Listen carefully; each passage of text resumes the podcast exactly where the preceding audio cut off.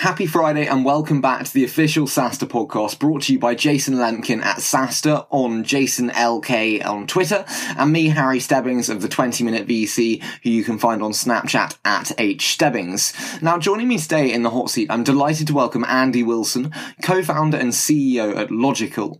And I think it'd be fair to say that Andy really is the visionary behind Logikcull's product and marketing strategy, focusing on simplifying and democratizing the discovery process into three simple steps. Up upload, search, download. And Andy leads the company in its mission to put an end to e-discovery with the use of discovery automation. And I have to give Andy credit for a first ever in my podcasting career, as this is the first time we've had a guest who's chosen a walking meeting with Andy deciding the fresh air was the right place for this interview to take place. So without further ado, I'm delighted to hand over to Andy Wilson, co-founder and CEO at Logikcull. Andy, it's such a pleasure to have you on the official SaaStr podcast. Thank you so much for joining me today. Yeah, thank you. Happy to be here. Now, I, I, want to start off by hearing a little about your story and how you came to be CEO at Logikcull. Hmm. Yeah, sure. So I became CEO of Logikcull 2004 in Washington, D.C where we started the company. Basically, we started the company because we saw all this crazy inefficiency in the legal market where attorneys and paralegals were printing out tons and tons of email and attachments to paper and reading it. And we're talking like tractor trailers uh, full of paper.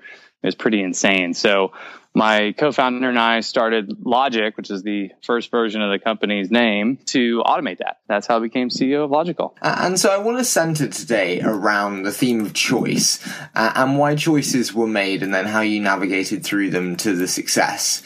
Uh, and so I want to start off with your transition of the business from services to SaaS. And, and how did you do that? And what were the kind of inherent challenges that you faced? Oh man, there's a ton ton of challenges going from services to SaaS. How did you approach it in the first place? uh, you know, it's like a band aid, right? You got to rip it off. You can't really just you know tiptoe into it. What we saw was this dying services industry that that we were in. We saw that software could automate a huge chunk of it, if not all of it. It was it was a tough decision because we're like, if we don't do this, somebody else is going to do it. And so we made that decision to just dive in and you know start building it. And you, you can't just do that, I guess, right away. You have to actually plan it all out. You've got to do it, uh, you know, very thoughtfully, especially if you have a bootstrap company where there's lots of services revenue that's coming in and existing client commitments that you have to uh, maintain. It's a uh, it's a careful process. How did you handle those existing clients who brought in revenue without losing them while still transitioning to a SaaS based business? Uh, yeah, very carefully. The type of work that we were doing was mainly like high profile litigation work, like the stuff that you would read about in the Wall Street Journal, bank under investigation from the SEC, we might have been involved as the company processing all the data behind the scenes. These cases go on for years. Think about the tobacco litigation that everybody knows about. That is still going on. That happened decades ago. So you've got these, you've got these, um, you know, ironclad commitments with these clients. It's like you can't leave. It's tough. It actually took us years to wind down a lot of those client relationships and um, hand them off to to other companies. I've never heard someone say having great retention is tough, but I love to hear that. it's a blessing and a curse in this type of business, but yeah, uh, that's that's hilarious. So so yeah, so so what were the big challenges then for you in this? You know, I think one of the biggest hurdles is the mindset. You know, you go from being a client driven company to a customer driven company, and there is, I mean, the words are simple, but the meaning is is very different, right? When you when you think about clients, um, you're typically thinking about customization, right? Lots of relationships involved. Not to say that there's, there's not you know, relationships um, um, or customization in SaaS, but it's a very different mindset. And in SaaS, you're, you're building a product. If you're doing SaaS the right way, you're doing single instance, multi-tenant, right? Everybody's get, basically getting the same version of the product. Therefore, there isn't a lot of customization. You can turn features on and off, those types of things. But um, you know, the, the, way that you interact with, with your customers now is very different in the way that you interact with your clients. And if you've been running a services business for you know five years, like we were doing, trying to unlearn that and learn a new way of interacting with customers was probably the hardest challenge. What was the biggest thing you learned? How to say no. that, that's, to, that's to, new, to new customers or to kind of user demands or to um, no to user demands. You know, because again, you know, when you're working with clients, um, you're you're crafting a unique experience for every single project. Right, every single project's a unique snowflake. You've got to make it happen. So creativity is a huge, a huge asset there. But you know, when when you're on SaaS, you get a lot of feedback from your users, and if you're you're coming from the services side, and you're very client driven, you, you, might be um, you know pulled into that. I'm going to customize everything for you, uh, which is a bad idea because then you end up building a product for a very small uh, selection of customers, and that takes a lot of um, discipline to. Uh, to to understand that. And can I ask, do you not think the rise of customer success increases the client like nature back into SaaS instead of the customer with the inherent personalization of customer success? Hmm, good question. Um, I think uh, to a certain degree, yes. But I think the challenge there is, you know, for companies that are really into customer success, is to, you know, not try to design the product around all the demands that they have, but more of the workflow. Like, how can we still get the job done with the tools that we have? Without creating an infinite amount of features and tools to get this thing done. And, when you look back now at the transition, is there anything you'd have done differently? I, I probably would have tried to raise money sooner rather than later, knowing what I know now. When we raised money from Lemkin, and you can see it in the, the data, like everything just takes off. I think it goes down to focus. You know, when we didn't have, when we were bootstrapped and we're balancing services and building the SaaS, so you kind of have, you know, one ship that's sinking and you're trying to shoot holes in it to sink faster and then another you're trying to like you know build an actual new ship that's going to last forever. You know that's really tough. You're just jumping back and forth and you, know if you're bootstrapped you're, you're very cash flow uh, conscious. But once you got once we got funding we could really focus on the SaaS side and just start blowing holes in the in the old boat. Uh, it's the Lemkin effect. yeah, it's a Lemkin effect. We're gonna sure. we're gonna coin that right now. Um, yeah, I'm, I'm yeah, yeah. What's, what's the, what's, Jason like that. He'll love that. I should get a I should get a bonus for that one. Uh, what what do you think the biggest value add of having Jason is? Is it his kind of domain hmm. expertise? Hmm. Is it his cash alone? What is it for you? I think it's his his network, his personality. He he really tries to go out and, and help every single one of his companies. Like he is uh, I've never seen anything like this. Like he'll just send you an email like, "Hey, you know, I was thinking about this. What do you guys? Would you like to get introduced to this person?" And he's constantly doing that, trying to connect, trying to help, and and add value in you know some obvious and non-obvious ways um, I think is great. You know, the, the, the, his SaaS knowledge is he's Mr. SaaStr, right? So he is Mr. SaaStr, right? So that, I mean, that's all just table stakes. Like if you want to go and and and hear him, uh, you know, talk about um, you know all the metrics behind it, what makes a great SaaS company, like he can talk about that all day long. Um, but I think where he really adds a lot of value is just his his network and um, his personality and his drive. And I said at the beginning we were going to talk about choice and how choices have affected you in the business.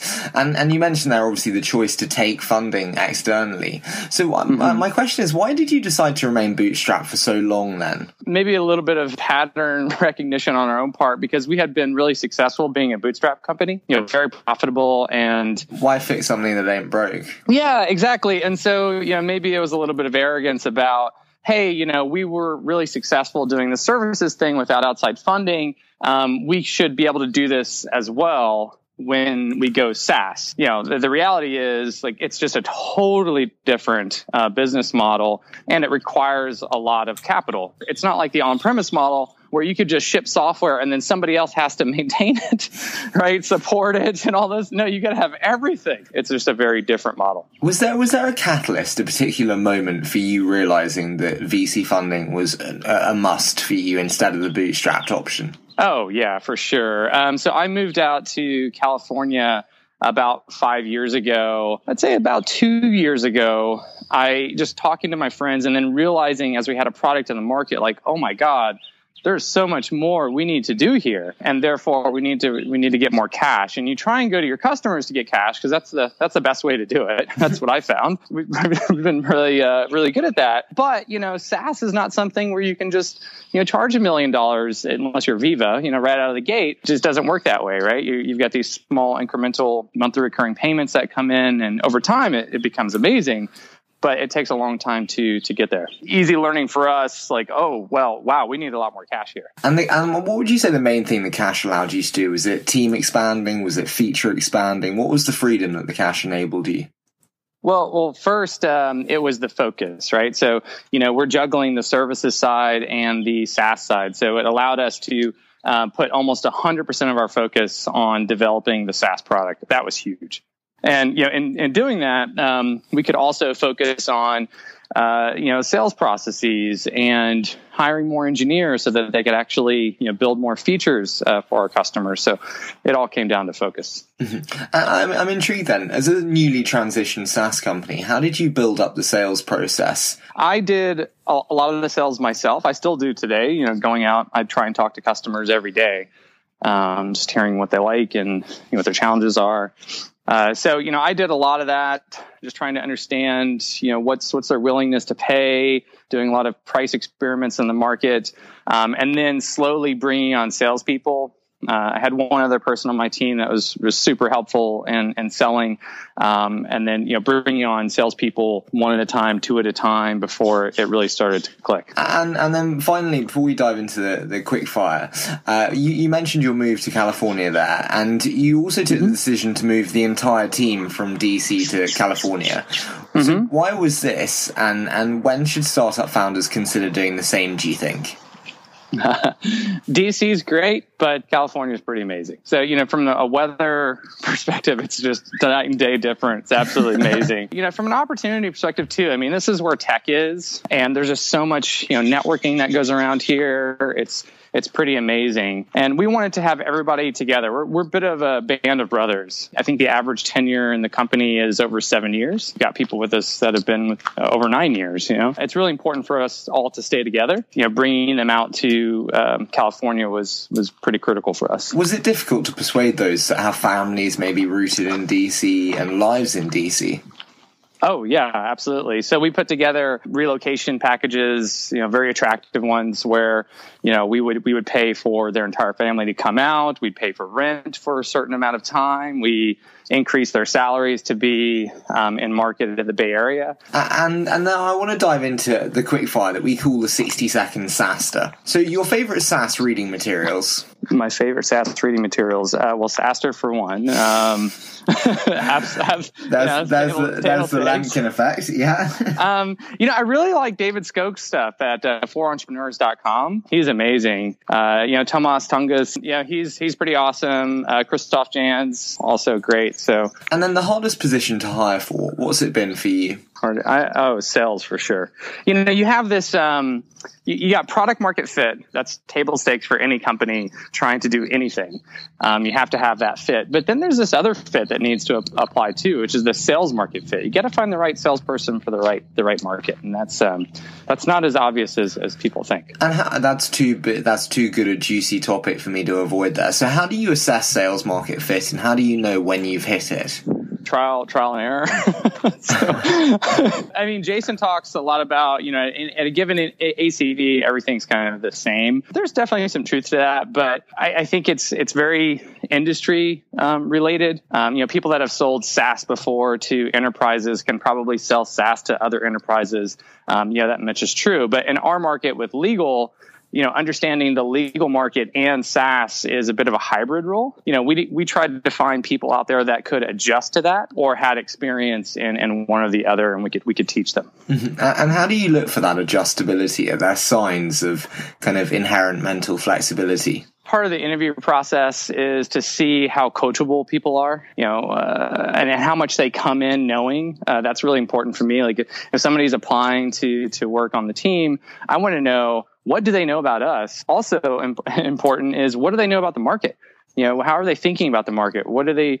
Who are the competitors? Right? Like, what makes us stand out? What's what's different from from us? Um, and then we go through you know, various exercises through that uh, interview process to see, you know, when they do their pitch or their demo to us, um, and then we give them feedback. I want to see like how do they adjust, and the ones that adjust are, a pretty good fit. The ones that don't take the feedback or don't adjust, it's, it's probably not going to work out. And then I've got one from Jason here, and he he asks, how do you attract A level people to SaaS from more traditional industries? Well, you know, team number one, right? If it's a good team, people want to work with with another good team. Um, on the sales side, compensation can be huge. If you're in a high growth company with a really big market, I think a lot of SaaS companies are are putting together very attractive um, you know compensation structures where you know the typical SaaS sales rep is probably going to make roughly 8% or one month of MRR in commission on a simple formula. But a high growth company, they might be making two two months, right? Closer to 20% in, in MRR. Mm-hmm. And how, I, I, mean, I'm intrigued there, moving away from the quickfire. How do you stop other elements of the organization feeling uh, left out to be very childish with salespeople getting these huge incentives and engineering not getting anywhere near the same?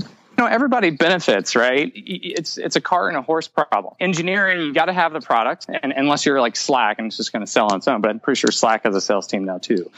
Um, but you know, most companies need a sales team. They need people to go out there and market what you have and you know um, talk to the customer and and get it in front of them so they can bring it back right so you bring that cash back and you can fund that uh, take that cash and then fund more things in the in the in the company like you know, more engineers, more success, et cetera. Everything, uh, everybody benefits from it. So sales is a, a bit of a rising tide. And, and, we spoke about sales market fit, uh, but before that, you mentioned product market fit. How did you know when you had product market fit with your newly transitioned SaaS business? Well, you know, there's definitely the, the, the gut reaction, just you know, hearing customers, and then there's you know some quantitative things that we did. Um, we implemented a an NPS widget very early on, just to understand you know what people were were thinking uh, numerically, right? You know the you know the one to ten scale, and um, early on the NPS was terrible. it was absolutely terrible. Uh, what, what, was it? What was it? Do you remember? Oh, it was like negative fifty or something around there. It was it was so bad. Um, and and you, you, find out like it, it's great. It's it's really good feedback. Um, sometimes you got to really pull it out of people, but uh, you, you, start talking to them and you find out the, the, the, issues that they're having are so easy to fix, right? They're, they're not like, um, this is a really shitty product. It's, hey, I really don't like it when this happens. It could be a pop up window or, you know, something like that. And you start fixing those. And, and over time, it just start, and if you measure it, like over time, it just gets better and better and better and better and better. And now NPS is over 70, a number that we, we track religiously now, um, where everybody in a company uh, as as far as we can is talking to customers on a weekly basis so they can understand their their struggles and then we can design around that. And, and uh, I want to talk about differentiation now, and we said about differentiation in proliferated markets. Uh, mm-hmm. So, so on sales and marketing, with ten thousand vendors in the market, how do you at Logikcull look to differentiate yourself as a product? A couple things. Um, we use a lot of our customers to differentiate us. That's been the most successful thing for us to you know engineering that. So if you go to our website, you'll see the reviews um, at the top of the nav, and they, these are like very open and honest reviews of real customers talking about what they like and what they don't like. So, is this, so is this brand advocacy? Yes, it's it's it's kind of like that. Yeah, like in, intuitive, uh, but without the actual application behind it, and you know, very generic. So yeah, that's that's been uh, that's been huge. Just putting that out there. Um, and in our market, we're in a very conservative market. We're selling to lawyers. I mean, their job is to mitigate risk. You know, anything new equals risk. so you know, we have to do this probably more so than other people, saying, "Hey, it's okay." You know, that other people are actually buying this and uh, and you'll be all right. So, and you said you said about speaking to customers kind of once a week style. Is that how you engender such brand advocates? Because it's difficult to make brand advocates for a, a software product uh, that it's not inherently personable. So, how do you look to engender those brand advocates? Uh, to, yeah, to well, not just talking to them, you know, listening to them um, so you're having conversations, getting to know them, and then acting on right. Like the, the worst thing is you go out there and you talk to your customers, and they tell you all these things that you could do to make their life so much easier and better, or whatever, and they do nothing about it. But how cool is it when you have that conversation with a customer, and then a week or a couple weeks later, you come back to them and say, "Hey, that thing we talked about." Yeah, we implemented it, and here's how it works. And then they also right? feel part of the creation process, which makes them kind of love it even more. Yeah, we've even put our customer's name in like the comments of the source code. Yeah, and we tell them that like you're you're you're actually part of the uh, the, the library here. So, um, so I think that's really helpful. You said about selling to lawyers there, and I've got another one which ties in very nicely from Jason. Uh, he clearly has far too much time on his hands if he's providing me with all these questions. But uh, I don't know about that. He's an insomniac. Well, that's true. Yeah, okay. That, that is very true. Uh, so, but he wants to know how do you attempt to make selling to the legal sector sexy and interesting? ah, yes. This is this is one of my. Uh, I love this topic. So yeah, it is like so crusty and old, right? Like, and that's that's awesome, right? That's those are the industries that you want because if you can turn everything upside down and stand out, it's it's a great opportunity to to be in and legal is, is one of those so you've got a industry that is a lot of old technology really boring really clumsy stuff fairly expensive all these things and if you can turn that upside down with a very sexy product um, a fun company, right? That's writing kind of edgy stuff as far as our market goes. Like we really push the limits on things, you know, calling, calling out lawyers for, you know, hey, maybe maybe there's a better way to do this type of stuff versus you know what you're doing today. I bet, and, I bet they love that. yeah, we just wrote a piece about hey, you know, maybe you shouldn't um, uh, charge fifty dollars uh, to read a single email. You know, there's a better way of doing that. Uh, somebody spent seventy thousand dollars to read uh, fifteen hundred emails, which is just insane. So, so you know, there's there's lots of opportunity there in these older markets to go against the grain, and and that's all we're doing. We're just turning it upside down. If the service is really crappy, make it amazing, right? If the products are hard to use, make it really easy. And then the final question for you, Stay, is on outbound versus inbound, and how you at Logikcull tried to increase outbound in such an established space, and what mm-hmm. you found the major breakthroughs to be. Yeah, I mean, well, outbound's still work in progress. Um, that's another thing. Like, you know, if you think about lawyers, especially with inside law firms, um, they're all up against billable time. And so if you're not a client calling them, they don't want to talk to you because it's not billable time. So you're actually taking away revenue from them. It's kind of a weird thing to think about. Um, so they're to, losing money by talking to you, essentially. Yeah, exactly. And so it, it's it's it's kind of challenging. Like, how do you how do you overcome that? Because you still have to get in front of them to get them aware of, of your product. Um, and so these are things we're still working on. We're doing, I don't want to spill you know too much here, but we're doing creative outbound, very creative outbound campaigns. I mean, everybody is doing email. And then, you know, if you look at like the easy scale, right? Email is so easy. There's so much sales automation tools out there now that everybody's doing it. And when everybody's doing something, you should really question whether or not you should be doing that. And you know, if it applies to your market, like I get all this spam now, that crocodile, you know, have you been eaten by a crocodile? Like, yeah, where, where are you? Have you seen those emails? It's just dreadful. I think this must just be you. I've never had an email about crocodiles. Or like a hippo or something. Well, if you don't reply to these people in three days, the automation system will send you this, uh, you know, uh, this, this, this email saying, you know, hey, have you been eaten by a crocodile? Um, some silly things like that. So, uh, anyway, um, so you got to get really creative right? And, and one way of doing that is trying to use the phone, but in our market doesn't work incredibly well. Um, you know, direct mail might work for you, but we're, we're doing other things like sending them little things here and there, um, having people contact them uh, that know them, you know, those types of things. Mm-hmm. They're not, you know, super scalable, but, you know, at our ACV, it, it works for us. Well, Andy, thank you so much for coming on the show today. I'm really so pleased that we heard about the Logikcull journey. The walking walk actually worked phenomenally well, so I will suggest that all my guests do it in the future. For everyone listening, that Andy has actually been walking and getting some fresh air while he's been doing this. So uh, thank you, Andy, for giving up the time while you were walking. Uh, and it was so great to hear your journey. Cool. Thanks, Harry. Well, there you go, our first walking interview, and a huge thank you to Andy for giving up the time today to be on the show and revealing the incredible journey with Logikcull. And if you can't get enough of SaaStr, then you can follow Jason Lemkin on Twitter at JasonLK, or you can follow me on Snapchat at HStebbings. For more information, you can head over to saastr.com, that's S-A-A-S-T-R.com, where there's a whole host of resources on all things SaaS. As always, thank you so much for tuning in today. We so appreciate your support, and we we look very forward to bringing you Monday's episode with Harry Glaser, CEO and founder at Periscope Data.